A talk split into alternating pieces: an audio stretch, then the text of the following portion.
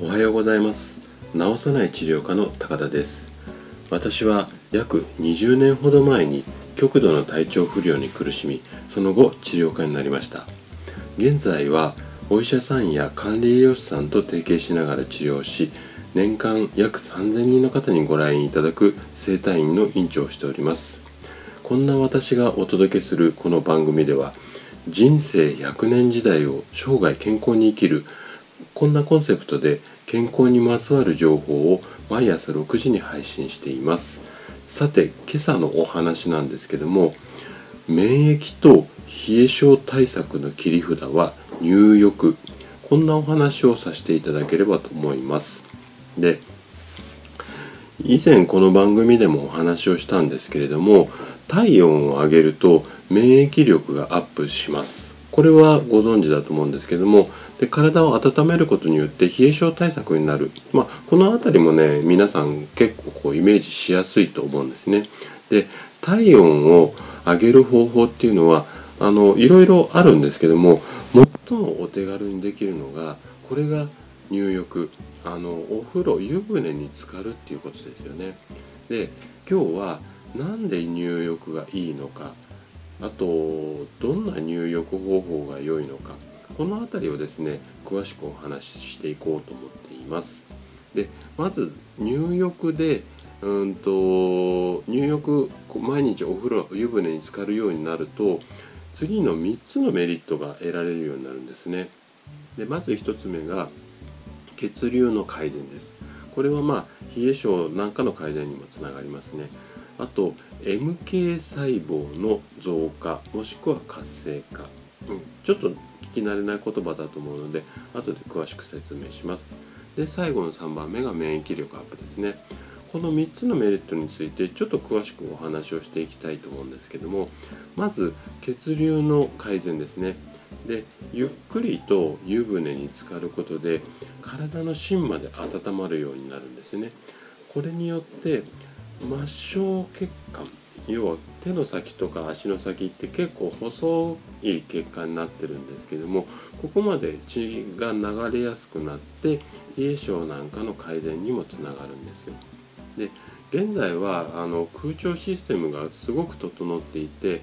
まあ外は結構真夏でも暑い時が多いんですけども室内にいるとかなりクーラーが効いて快適な生活ができると思うのででまあ快適は快適なんですけどもこうなってくると常にこう体がキュッて冷えたっていうか縮こまった状態なので手足手足がすごく冷えるっていうケースが多いんですよね。なので真夏なんかも、えー、入浴されることをお勧めします。で2つ目の MK 細胞の増加っていうことなんですけども体が温まると MK 細胞の働きが活発になりますで MK 細胞って何っていうと名前もしかしたら聞いたことあるかもしれないんですけども MK はナチュラルキラーの略なんですねナチュラルキラー細胞って言って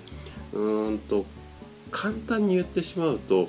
体の中でウイルスに感染した細胞などをこう見つけてそれをこうやっつけるそれがナチュラルキラー細胞の主な働きなんですよ。でこの辺りが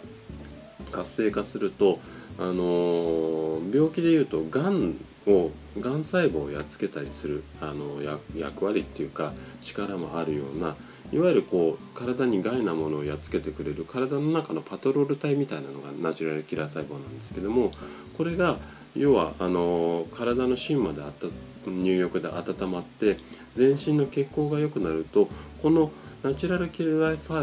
胞ごめんなさいねナチュラルキラー細胞がえっとやっつけるだけじゃなくて体の中悪いやつがいないかなってパトロールもしたりもするんですけどもそのパトロールの勢いなんかも良くなって免疫力が高くなるっていうことですよね。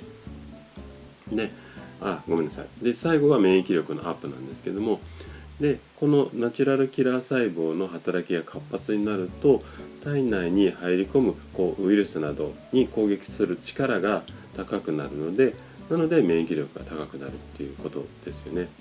でこのように3つの、メリットも含めてなんですけどもいいことずくめの入浴って感じに聞こえるとは思うんですが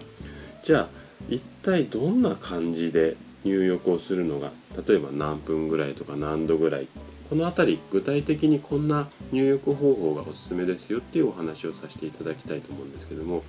でズバリなんですけども入浴方法のベストっていうのはこれからお話しする内容になります。でお湯の温度っていうのは39度から40度ぐらいが理想ですね。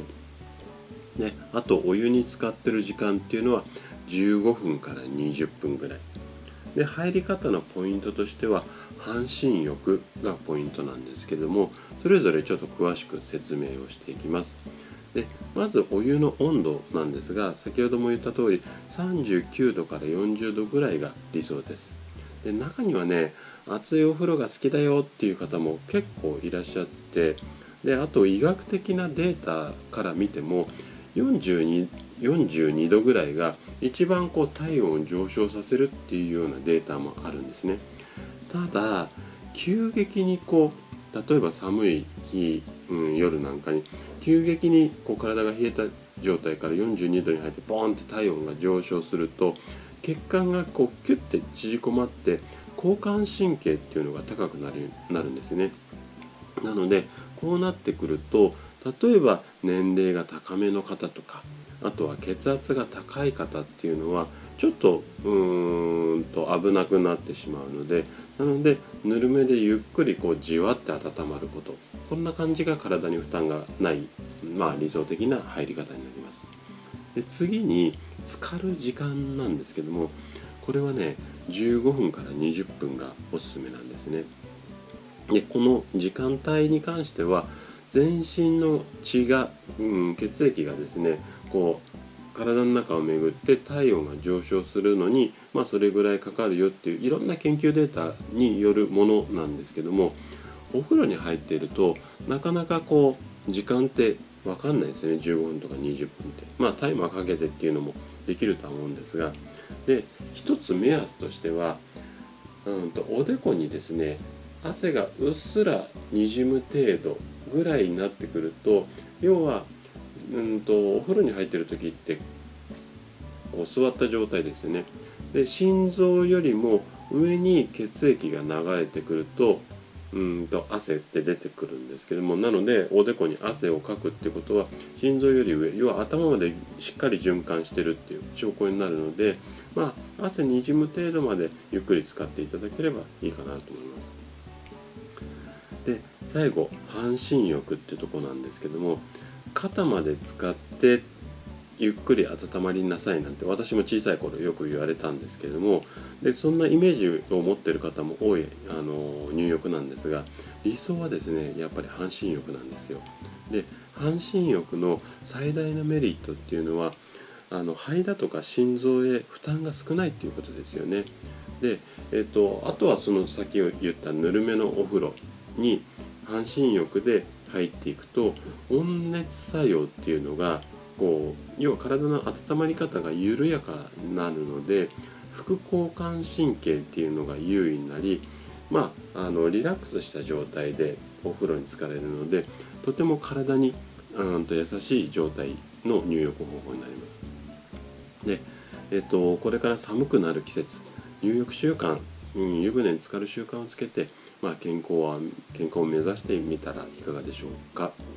今朝の話はこれくらいで終了となります。